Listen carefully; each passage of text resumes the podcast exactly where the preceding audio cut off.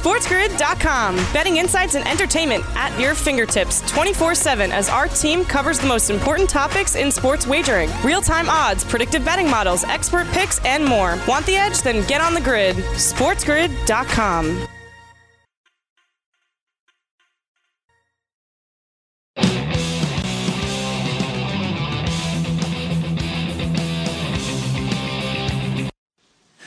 Rise and shine, sports investors. It is another beautiful day in the neighborhood. Friday, October 2nd.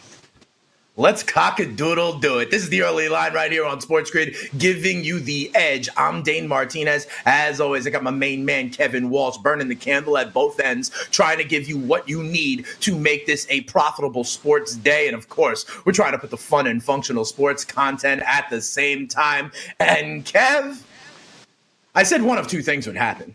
I said either the Jets would get their first win or I would be here at 7:03 in the morning talking about they need to fire Adam Gase. Well, here we are, Kev, and it is 7:03 in the morning and the Jets didn't get a win because they did in fact let QB3 in Brett Rypien come in there, throw for 242 yards including two touchdowns, one a, you know, a touchdown to Jerry Jeudy where he just snatched it out of the defender's hands. Melvin Gordon runs for 107 yards and two touchdowns, and the depleted, demoralized, debunked Denver Broncos come in there and hand the Jets a 37 28 loss. There's so many places to go here. What is the headline story for you? Uh, Adam Gase keeping his job is the headline story. To be honest, as if Gregg Williams did anything to justify taking an interim tag into this game. I mean, they were pretty awful on both sides of the football. Like Brett Rypien threw three passes to that uh, Jets defense, one of them resulting in a pick six. So that, you know, pumped yeah. up the Jets' offensive numbers. They only had one offensive touchdown. It was the first drive of the game, and it was a play that is not in the playbook. There, there's no Sam Darnold look like the best athlete in the world and rush for a 50 yard touchdown in the playbook. He just made a great play. Right. That was about the last of the great plays. Jamison Crowder catch. Not mel- not much else came after that on the offensive side of the ball. Defensively, I mean, they just the Desir interception was very nice. Action. That was a great play. that was a great play on the defensive side of the ball. And look, even the pick six. I mean, he was great. He did get mossed by Jerry Jeudy. Up and down games. Right. I mean, but they they didn't they forced I think one Broncos punt. Like they they were awful on that side of the ball. And we now know that Gase isn't going to be going anywhere. Ultimately, up until I think week 10, in terms of games where you're like, okay, that's a real, real shot, maybe two of them with a trip to LA to see the Chargers and I think a trip to Miami to see the Dolphins. Yeah. And at this rate, who knows if you can't get the job done here against Denver, short week, at home, prime time. Brett Rypien as a quarterback, although to be fair, I think he looked much better than people thought. Like the interception's obviously costly, but he's making some real good yeah. throws. Eh, it's a spot here, man, where they're not going to fire him. And at the end of the day, does it matter? I don't know. So here's the thing for me, because we've had this conversation, right? I, I, I think it matters in the sense that I am worried about where this narrative goes for Sam Darnold. Okay, like did he play amazing? No. Can he make plays? Are there still splashes there? Yes. And so for me, the question is when we're st- sitting here next January or February or March, right? Does the new regime still want to give a shot with Sam Darnold? Or do they have to turn their top five pick into a Justin Fields? I think that is the question for the Jets as we welcome in our radio audience from around the country, including the mightier 1090. Thanks for waking up early with us, Dane and Kevin on the early line. You know what I mean? Because I could see, I, I think we need to protect the Jets fans have to understand and protect whatever Sam Darnold is. I do still think he is a starting quarterback and potentially a good one in the NFL. But, you know, I worry about where the narrative goes with him if this becomes some kind of 0 16, 1 15 kind of team. And then the Jets will be standing there. Do they take the Oregon offensive lineman to build around Sam Darnold, or do they take a Trevor Lawrence? Sam Darnold's done. They, if they end up with a draft pick as high as we believe, his time in New York hmm. is likely done. Maybe he sticks around and competes for the job. I think all things considered, especially that they're very likely to bring in a new head coach, it just right. makes sense to start fresh. It just does, especially if they have the number one overall pick. You consider the pedigree that Trevor Lawrence is coming into the draft with. I think passing up on him, and also even Dane, just from the contract spot there, you know, you're going to have a fresh. Right, they got to pick up the fifth year option. Right. Yeah. It's just, do you really want to go through all that? I want to make sure I say on this game though, because it was a game that we were able to be profitable in. We said, you yeah. know, as bad as these offenses are, these are real bad defenses, and both defenses were picked on. Jamison Crowder had a yeah. 50 and a half receiving yard mark. And really, it felt like the only way you would miss that is if he did re injure the hamstring, 104, doubled it up. That was great mm-hmm. to see. Frank Gore certainly disappointed, and La'Mical Perine involved maybe more than we would have thought. Even Ballage in the past game, so maybe you want to leave mm-hmm. those at home. But on the Denver side of thing, Brett Rypien's uh, yards prop was 204 and a half. He ends up flying over that in a game where he throws three interceptions. Melvin breaks one late to send all rushing mm-hmm. plus rushing and receiving yard props over the number, doubles up as a double touchdown score. Tim Patrick yeah. as option three in the past game was great. Hamler got mm-hmm. hurt. Fant got hurt. Yeah. Those are your guys that missed. Jerry Jeudy only needed two catches to go over his yards prop. So keep that in mind when these two teams take the field next. Don't be scared to get on some of these offensive props. Defenses, not good. Yeah, for sure. We are seeing scoring in the NFL at a record pace. Even these two teams are flying over. You know, with the Jets, we'll see, right? Like, might they look better when they have two of their other starting wide receivers, their starting running back? Maybe, but it could be just too big of a dumpster fire. We got a bunch of other games to discuss, including a game that won't happen in week four. We'll talk about all that when we come back. It's Football Friday on the early line. SportsGrid.com. Betting insights and entertainment at your fingertips 24 7 as our team covers the most important topics in sports wagering real time odds, predictive betting models, expert picks, and more. Want the edge? Then get on the grid. SportsGrid.com. Welcome back, everybody, right here onto the early line. It is a football Friday here as we go into week four. But, Kev, I guess we have to talk about, like, you know, we have headline games and key matchups and all that stuff. And, and there's a, a lot of key AFC games we're going to get into, right? Like Raiders, Bills, uh, Chiefs, Pats that we're definitely going to talk about. Titans Steelers would have been, Kevin, another very key AFC matchup with three undefeated teams fighting for the, like we talk about that second tier in the AFC. Mm-hmm. Well, you got to believe both of those teams would have been in it. But, Kevin, the word came down yesterday. Um, Steelers Titans will not be part of week four. They were holding out hope that it could happen on Monday. It will not happen. There were additional positive tests on the Tennessee organization yesterday. And so they're still waiting to figure out when and how it'll happen. But what you need to know is that it will not be part of week four. I think this was their only move, Kev. I remember earlier in the week you were talking about how you know the, the, the time gives you a kind of a window unlike in baseball but with the test mm-hmm. continuing to go positive they they really they had to kind of put a lid on this for now do the contact tracing and they'll figure it out down the road yeah, they made the right decision. They they didn't try to force the, the envelope here, which obviously should have never been an option, and they right. pulled the game off. We've heard kind of there's um, looking to be an easy fix in the schedule that pushes the Steelers Ravens game uh, to week either seven week seven eight, or eight, like and then yeah, yeah, the Titans Steelers will play week seven or eight. So uh, due to bye weeks, it looks like they're going to be able to find an easy fix. Uh, hoping that this is the only game where you might see some trouble uh, with yeah. this situation. Now that obviously is wishful thinking, and I will say I think one of the big things we learned now, Dane, is if you see a positive test feels like it's a guarantee then those uh, that game cannot be played the following yeah. week because I mean it snowballs, right? Along, say again.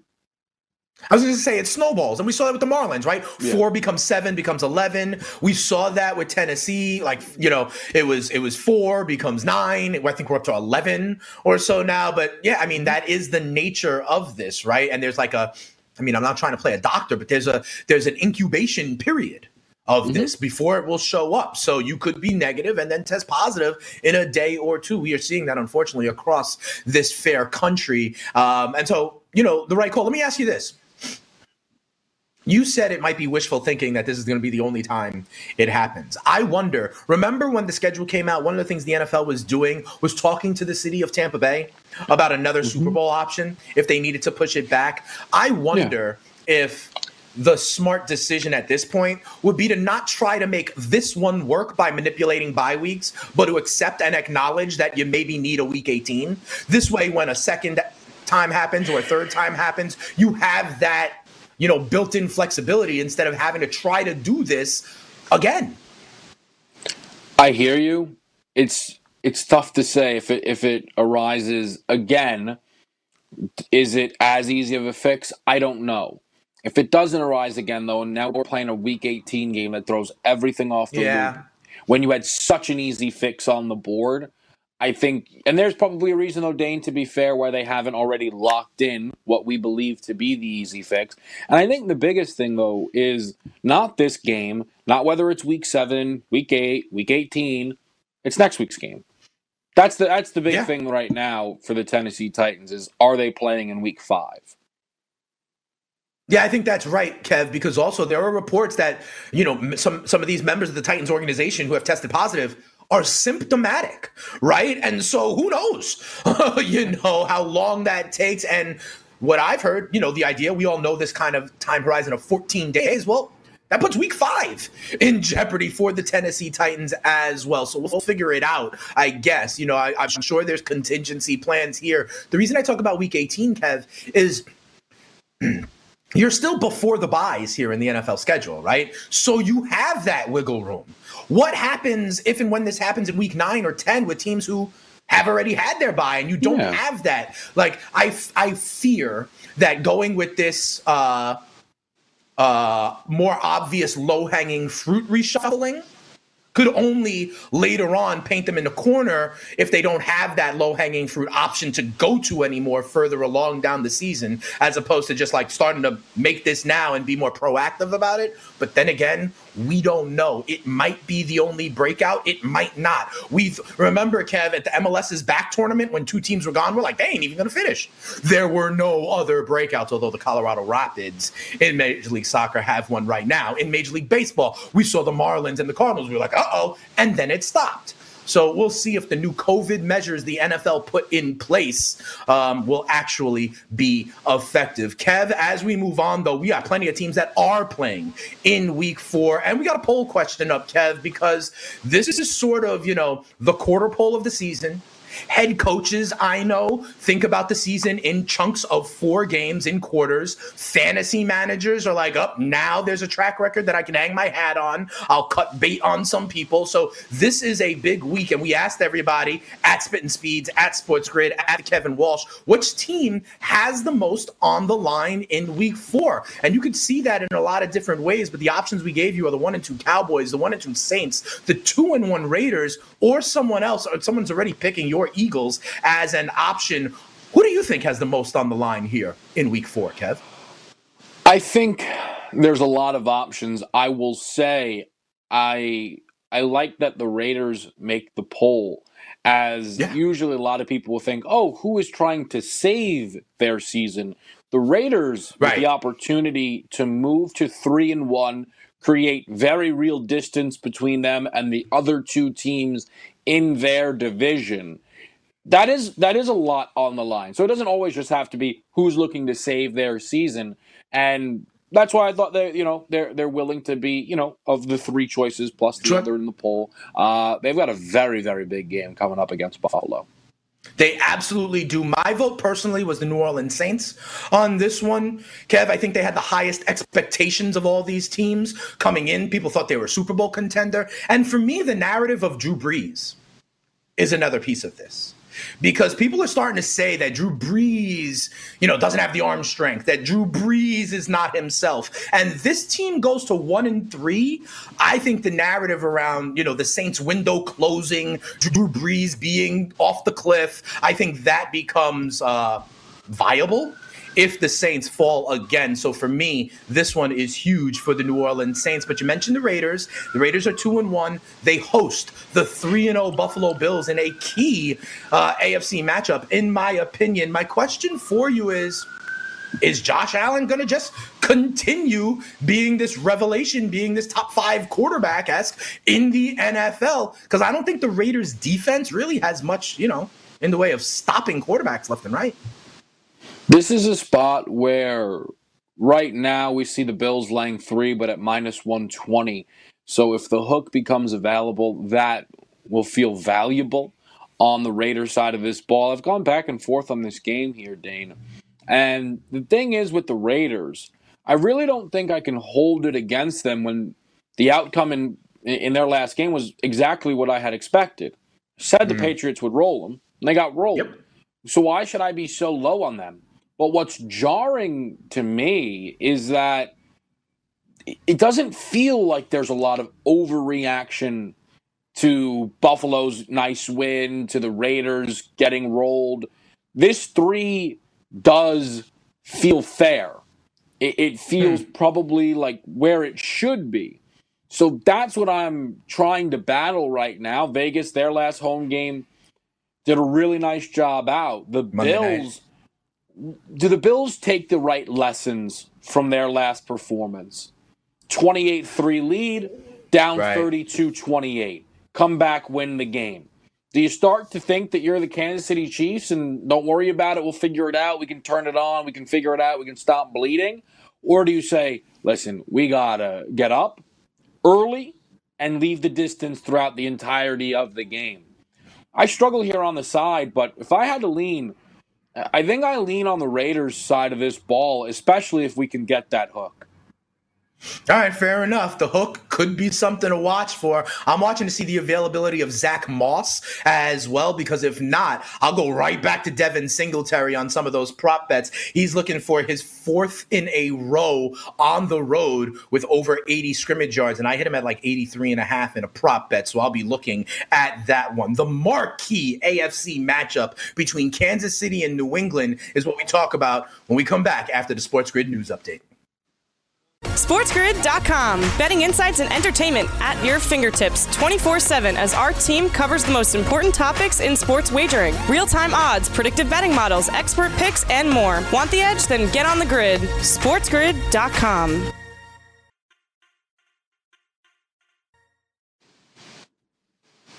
Welcome back, everybody, right here onto the early line. And by everybody, we include our radio audience from around the country, including the Mightier 1090 out there on the West Coast. Thanks for waking up very early with us. Kev, I think the marquee game of week four is Chiefs and and and these New England Patriots, right? And and here's what I want to ask you about. I'm gonna try to put together some of the things uh, conceptually, strategically, that I know we have said previously in the season, and I want to see if you agree with the conclusion that I come to. We said that Cam Newton gives this Patriots offense another element in the run game, right? And then remember when they actually lost to Seattle, how you were impressed with the ability that Cam Newton not only had the run element, but had the throwing element as well, was throwing dimes over the top to Julian Edelman and could actually, you know, sling it with his arm as well. I remember on Monday Night Football also, Kev, we asked the same thing of Lamar Jackson. And we came away from that game being like, yeah, they're going to be able to run the ball amazing. But when he is asked the question, right, of delivering from the pocket, outside the numbers, doing all that, he still has room to grow. He still has questions left to answer. You think Cam Newton and the Patriots can answer those questions. So if I put those two things together, is it not true that Cam Newton and the Patriots may be the most danger to the Kansas City Chiefs because I look at Buffalo and Josh Allen still makes mistakes, right? I look at yeah. Tennessee and you know they've got COVID. I don't know if both of those elements, right? We have been lauding the Patriots as being able to beat you with the run and then have an answer to that other question when posed. Are they like kind of the most dual nature team that can actually threaten the offense of the Kansas City Chiefs? They might be. The AFC is is very interesting. There's a lot of I mean right now, we shouldn't get through it because there's a lot to get to. But if you went through it, you would probably find yourself feeling as if there are already six positions of the seven locked up. It's only been five for me, but go ahead. Yep. So right now, and and I know the one spot where you're probably going back and forth, but still, right now, the Pats come in here. We saw them answer some questions in prime time against the Seahawks, the ability to throw the football. What we can't forget in that game, though, is a defense looked much different than the defense mm. that we came to know last year. And to be fair for the Pats, as that season continued, that defense started to look different. We saw the Ravens, we saw the Chiefs, we saw the Texans take it to them. And mm-hmm. as you know, we've got, you know, getting ready for this show here. It's a game that I went back and forth on quite a bit. The hook felt valuable either yep. direction. And the hook has actually gone the other way. People wanting to buy the Pats, people believing that the Patriots can get the job done. And we've been down this road before. Mm-hmm. But the Kansas City Chiefs look like the best team in football. Patrick Mahomes looks like there is a mission, constantly counting on his fingers the people right, right. ahead of him in the in the NFL top 100. And this offense is so good. This defense had a great performance against the Ravens as well on Monday Night Football. And what I'm going to be looking for in this game is do the Chiefs come out to start this game on fire? Maybe they had a letdown against the Chargers, but that was what I had said could be possible for this team in terms of ways they can improve. Stop starting slow. Stop making right. Patrick Mahomes and this offense come back from, you know, what a one possession game, a two possession game. Just come out early, take the lead, control the tempo. They did it week one. They certainly did it in week number three. And if they do that here again, it becomes a difficult task still for the Patriots, even if Cam Newton feels like a guy who can, if necessary, right. get up to 350 passing yards. That's still not the way they are designed. So I still lean Chiefs in this spot. And the thing to me to watch is how they start this football game.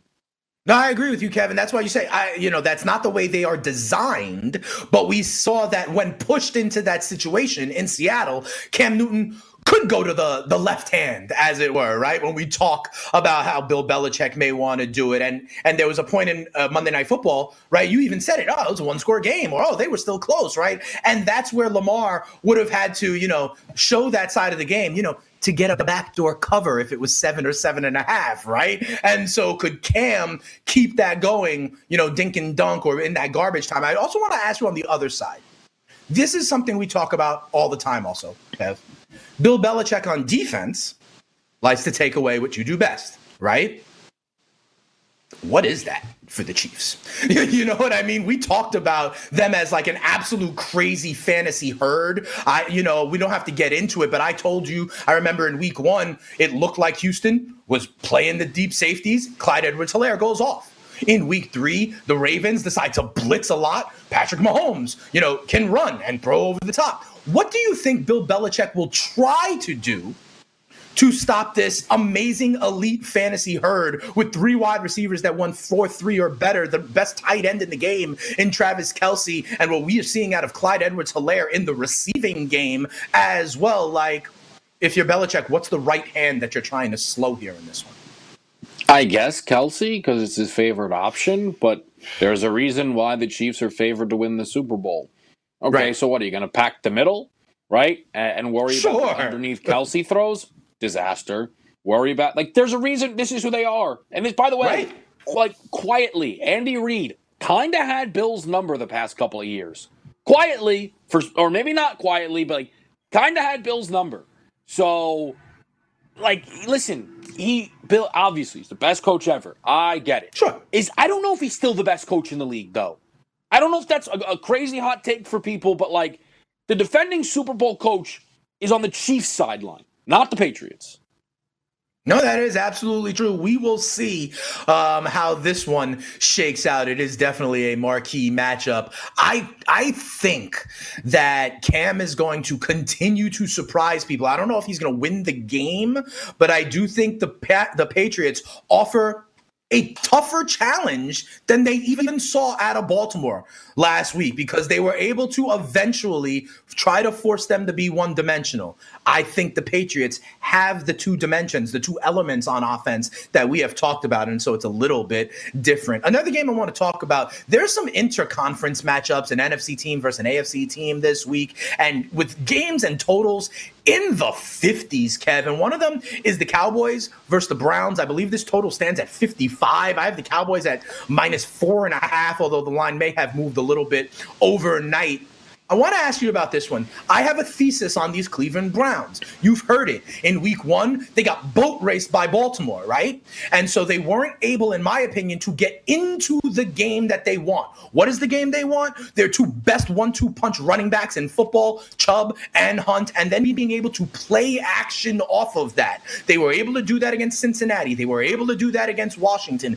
Baker Mayfield's stats and passer rating are ridiculously night and day when he's in the pocket pocket versus when he's going off play action. I believe that is huge for the Cleveland Browns, that they actually should want to run the ball more. And then, Kev, for the Dallas Cowboys, I, I kind of feel the same thing. Dak Prescott is going absolutely bonkers in the passing game, but they don't. You can't forget about feeding Ezekiel Elliott. This game is a total in the 50 is 55 or 56 and a half. It's even moved up.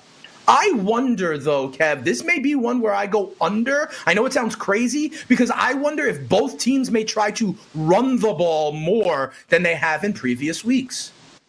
Yeah, no, I don't think anyone's going to call you crazy for going under 56 and a half. I mean, it's an outrageous total. And these are two teams that both will look to move the ball on the ground. The question you have to ask yourself is is that going to be stopped? Like just because there's a bunch of run plays doesn't mean that the drives don't result in touchdowns. And the Dallas well, Cowboys right now, well, they yeah they might take longer, but if everything ends in seven, it doesn't give a damn how long it takes. And uh, the way that the Cowboys are, are moving the football right now, and the way that they look defensively, eh, you know they I mean they are playing to monstrous total after monstrous total. That's two weeks in a row, right? Week number one was a stone cold under for that football team. The Browns, you know, they're now playing us some overs. They've got themselves up in the 30s two consecutive weeks as well. This is a game that annoys the crap out of me, though, because I was going to go 16 and 0 betting the Dallas Cowboys this year, and then they messed everything up with the Falcons, and I've been a little bit on tilt ever since. I don't know what to do with them. This would have been the perfect comeback to them spot going up hmm. against the Cleveland Browns. I got this feeling that Odell's due for a big game. Hmm. I think Chubb, I think Zeke, I think the backs are involved on both sides here. If I'm going to play a side, I think I might lean points. I, I think there might be a shot here for uh, Dallas to win the game, but still yeah. not get the cover. Yeah, I, I'm with you on that one. My lean uh, might be towards Cleveland as well, but something like a, you know, this could be a good old 27 24 kind of thing. This could be a 23 20 kind of thing. The point spread could, in fact, matter. I talk about Nick Chubb and Kareem Hunt as the best one two combo at the running back position in the NFL. They are the only running back teammates in the NFL right now who both have over 200 yards. And there was a little bit of a concern about Kareem Hunt. Kev, he was on the injury report, but now we are hearing he's uh, he should be good to go for Week Four against Dallas. And Kareem Hunt's rushing plus receiving has hit each of the first three weeks, though the rushing side of that number has been carrying the load each week. It's tough for a, a better to decide. Do you really want to leave the receiving yards at home? Though it's not really doing much for you when you're making that bet, but that is the you know the role that he does seem best suited to play. Uh, keep look uh, a look on that number. It's been still around the 60s. If that gets up to the 70s, 80s, maybe better off leaving it at home this week, though it's 3 and 0 on the year. All right, fair enough. When we come back, we got more games to preview, and I got a couple of others that we could find some DFS stacks in for week four. We'll look at them when we come back here on the early line.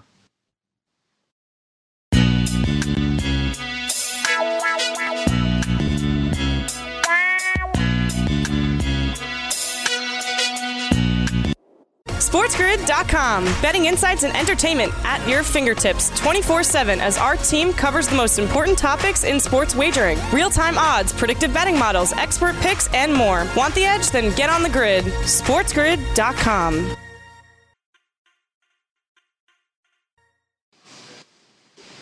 Hey, welcome back, everybody. Right here to the early line on Sports Grid. Dane Martinez and my man Kevin Walsh burning the candle, trying to figure out how to make it a profitable day for you, Kev. We got some interesting interconference week four matchups, in my opinion, and the one we're talking about now certainly fits that description. The 0 and 3 Minnesota Vikings, who had their team facility shut down for part of the week, they, you know, travel right now. They're with whatever anxiety they had, they're getting on a plane going to Houston to take on the 0 3 Texans. We got a three and a half uh, Texans line in this one. The total is 53 and a half. Another one, Kev, where you know, the total is in the 50s. There have been points at a record clip in this one. I think this one is going to have some points scored as well. Do you think that the Minnesota passing attack, Justin Jefferson popping off last week, do you think that'll still happen? Or do they go right back to Dalvin Cook because this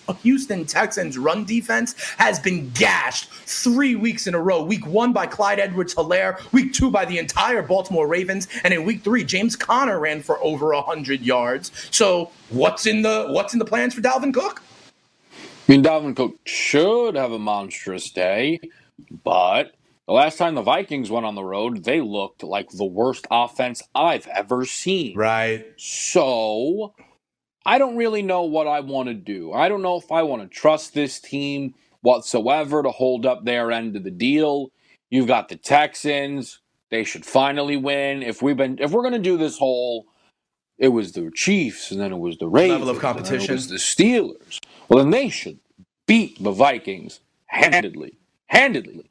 And yeah. I do wonder had Minnesota been able to hold off that game against Tennessee, might the hook not be here? The hook is here, so be it. The Texans look good to start that game against the Steelers. It's a tough place to play still in Pittsburgh, whether there's fans or not. You're on the road. Give me the Texans, laying three and a half, fading Kirk Cousins on the road, and hmm. hope that Deshaun Watson goes out there and has an MVP caliber day against a defense that's completely lost its ways. Yeah, you know, I will say this something that happens when teams are 0 3, Kev, are turnovers.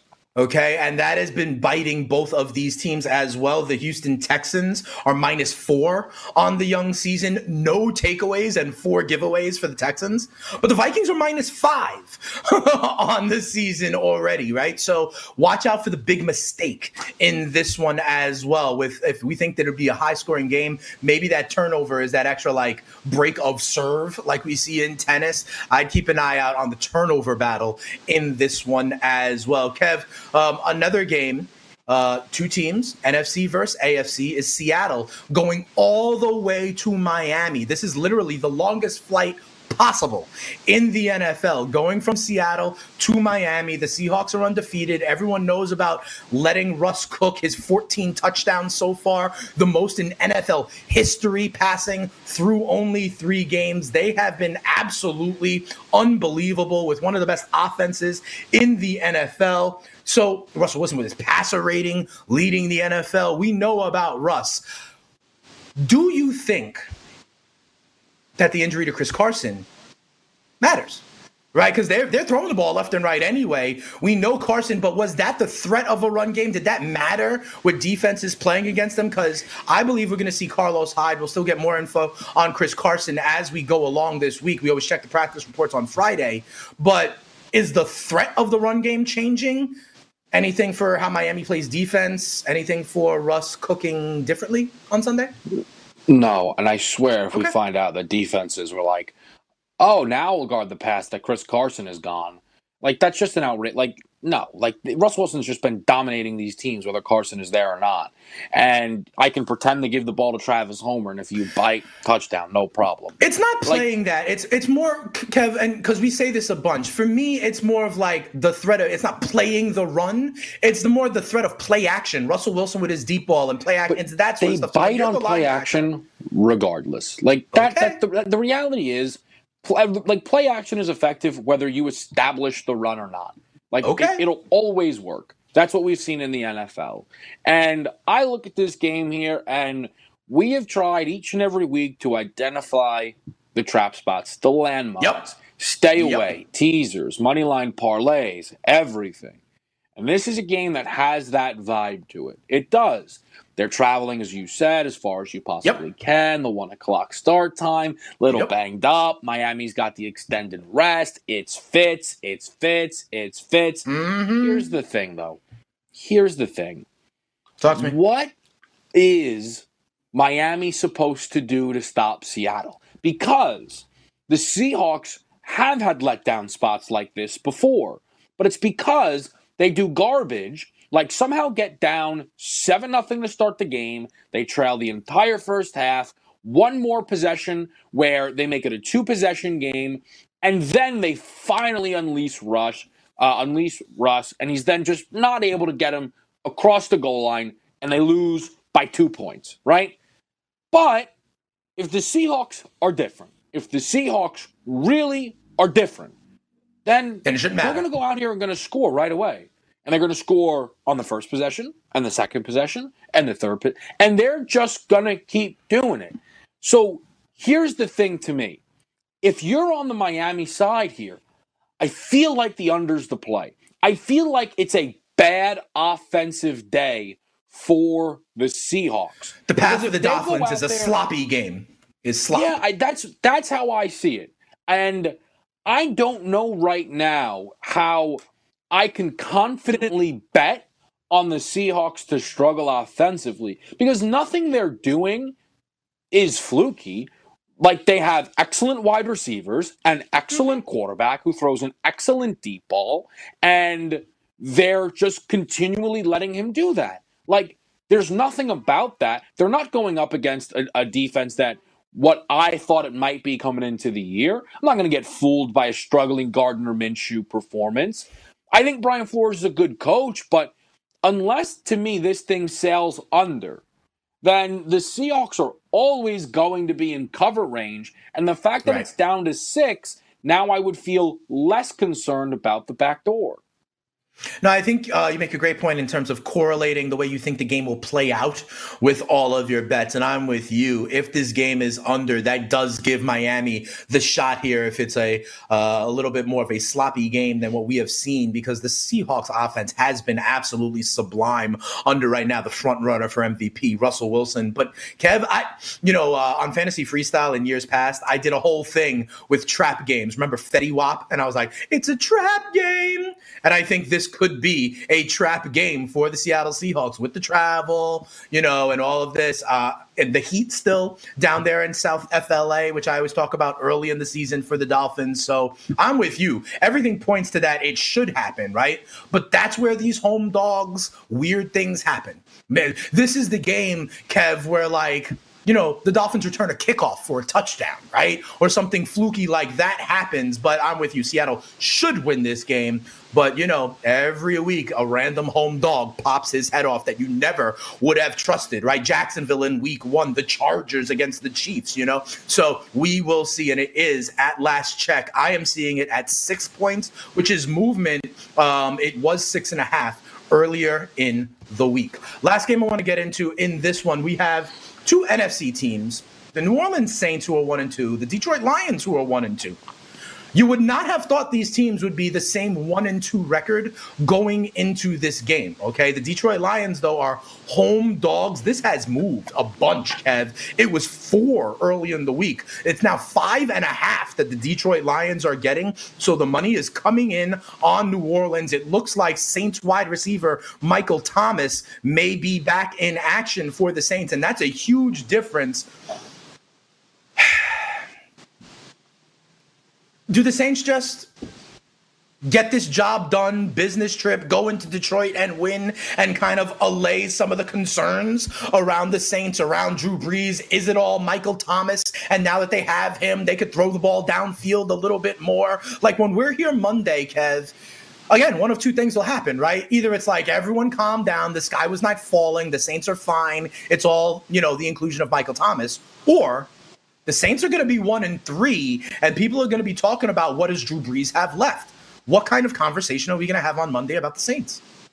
Is this game stressing you out? A very deep sigh. This, no. this. It's just because I, the Saints, to me, like it happens quick with quarterbacks, Kev. It happens yeah. quick with quarterbacks, and even Hall of Fame quarterbacks, right? And so, um, I'm trying to figure out like are we seeing the closing of the window or not like do, do, and are you comfortable maybe trying to plant that flag and get ahead of like yeah this may be what's happening I see. This is a thing where I guess I'm on an island here. The narrative really should not be about Brees right now, and it should be about okay. this defense. Defense looked hmm. garbage for two straight weeks now, and okay. it's a defense that had picked off Brady twice, had a pick six. Like, I think Michael Thomas comes back in. I think this defense gets its head right. I think they force a couple of turnovers from Matt Stafford. I think Sean okay. Payton goes back to where he feels comfortable, trying to run it up. And I think they cover the four and a half on the road. This is not a spot here where I think the Saints are going to take this game lightly. As you said, you can't go to one and three.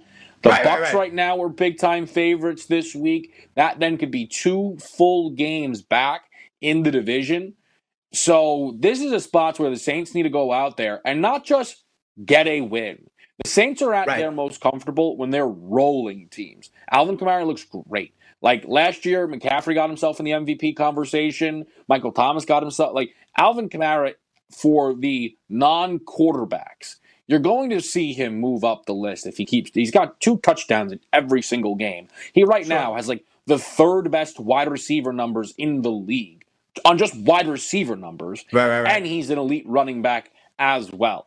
I expect the Saints to bounce back. I expect the Saints to roll. All right. Do you expect Matty Stafford to get some production in garbage time then as well? Because the last couple of games we talked about, Cleveland, Dallas, right? Houston, Minnesota, these were games with totals in the 50s. And I'm not so sure about that one. This one, however, I think could get over this number. This one, however, I think they could be fodder for some DFS stacks. What do you say? Yeah, I mean, you got to obviously keep in mind the prices won't be cheap. Michael Thomas will be your most sure. expensive or second most expensive receiver. But what about a Stafford like Golladay on the other side kind of thing, you know? Yeah, you can. My thing is, I, I, and this is now blind faith here because they've not really done anything over the course of the two weeks to show me that they can. But I think this defense does turn it up a bit. I think this defense, because there's still a lot of talent on that side of the ball. Though, to be sure. fair, I think Marshon Lattimore is a little banged up this week. So, you know, and, uh, that's really the thing for me. Like, we can point to offensive struggles, we can put it on Brees's arm, we can put it on Thomas's absence. What's going on with this defense? That's the biggest question for me. So, might this game? Yeah, this game could certainly fly over because if the defense hasn't fixed anything, then this game's going to get into right. the 60s and it's sleep. I'd like to believe that the Saints on that side of the ball have their best performance since week one. All right. Um, and, you know, maybe Matthew Stafford, Adrian Peterson, Kenny Golladay, TJ Hockenson. RB1 Adrian Peterson. yeah, right. RB1 Adrian Peterson. We don't know about D'Andre Swift is getting mixed in in, in the passing game. Kerryon is, uh, you know, uh, on waiver wires a plenty. I'm intrigued also by Hockenson. This is a guy that was an, a target for Stafford. I want to see if he maintains the target share now that Golladay is back as well, or if he was kind of more of a next man up in terms of his value, in terms of his potential. When we come back, we've got more games to discuss on a football Friday, and then in hour two, we're going to get to NBA Finals. We're going to get to the NL playoffs, which have some games today as well. A jam packed football Friday. Come on, right back. We finish hour number one of the early line after this. SportsGrid.com. Betting insights and entertainment at your fingertips 24 7 as our team covers the most important topics in sports wagering real time odds, predictive betting models, expert picks, and more. Want the edge? Then get on the grid. SportsGrid.com. Hey, welcome back, everybody, right here onto the early line, giving you the edge on Sports Grid. Kev, we got a big spread here with Giants Rams. At last check, the Rams were something like 12 and a half point favorites. It may have even moved more from there. Um, the way I want to ask you is uh, which running game do you believe will kind of like ascend more? Do you trust more in like Devonta Freeman now that he's got a week under his mm-hmm. belt? Or Darrell Henderson, who you were down on early, sort of like seizing the brass ring in the Rams running back room? I still maintain that I was totally right about the Darrell Henderson thing as he came out and was not involved at all week one.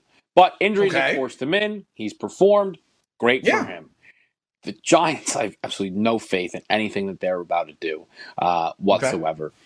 You know, as is thirteen so, too many? Then is thirteen too many? When we're getting ready, you know, every every week we do the f- football Friday, right? So I usually yeah. I like to go on my I like to go on my walks and I I think through these games. I think through these games. Sure. And sure. Sometimes I come away going, I've got no idea, man. I don't know. Total, figure out a prop. Sometimes though, sometimes you go, oh no, that's a conviction spot. That's a spot. I'm gonna lay 13. I'm gonna lay 13. The Giants are garbage terrible. And that's the reality. What they just did against the Niners, I don't really think we should let slide by. A Niners team that basically didn't want to be in that building with missing over like 50% of their starters, offense plus defense, like the, yeah. like the top 22, and especially one of them being a quarterback. And yeah. they got ran out of the building, and you play a Rams team that went down 28 to 3. Oh yeah. Came back, lost the game, feel a little bit screwed.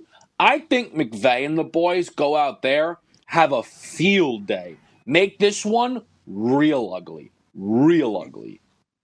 Okay, that is interesting. Remember, I've also had faith in the improvement in the Rams' offensive line, allowing guys like Henderson or Malcolm Brown or even Cam Akers, who it does not look like will be back in this one, the ability to run. And guess what, Kev? My biggest thing in this game the other line, the Rams' defensive line, and Aaron Donald, after two sacks, a forced fumble, and a fumble recovery, going up against that Giants offensive line, Jones. and Danny Dimes' propensity for turnovers. Oh, I think that is a bad combination. If I could find like Aaron Donald fumble recovery or you know something like that, sacks in the prop market, I'm going for it. Hour number two of the early line on a Football Friday up next. SportsGrid.com. Betting insights and entertainment at your fingertips 24 7 as our team covers the most important topics in sports wagering real time odds, predictive betting models, expert picks, and more. Want the edge? Then get on the grid. SportsGrid.com.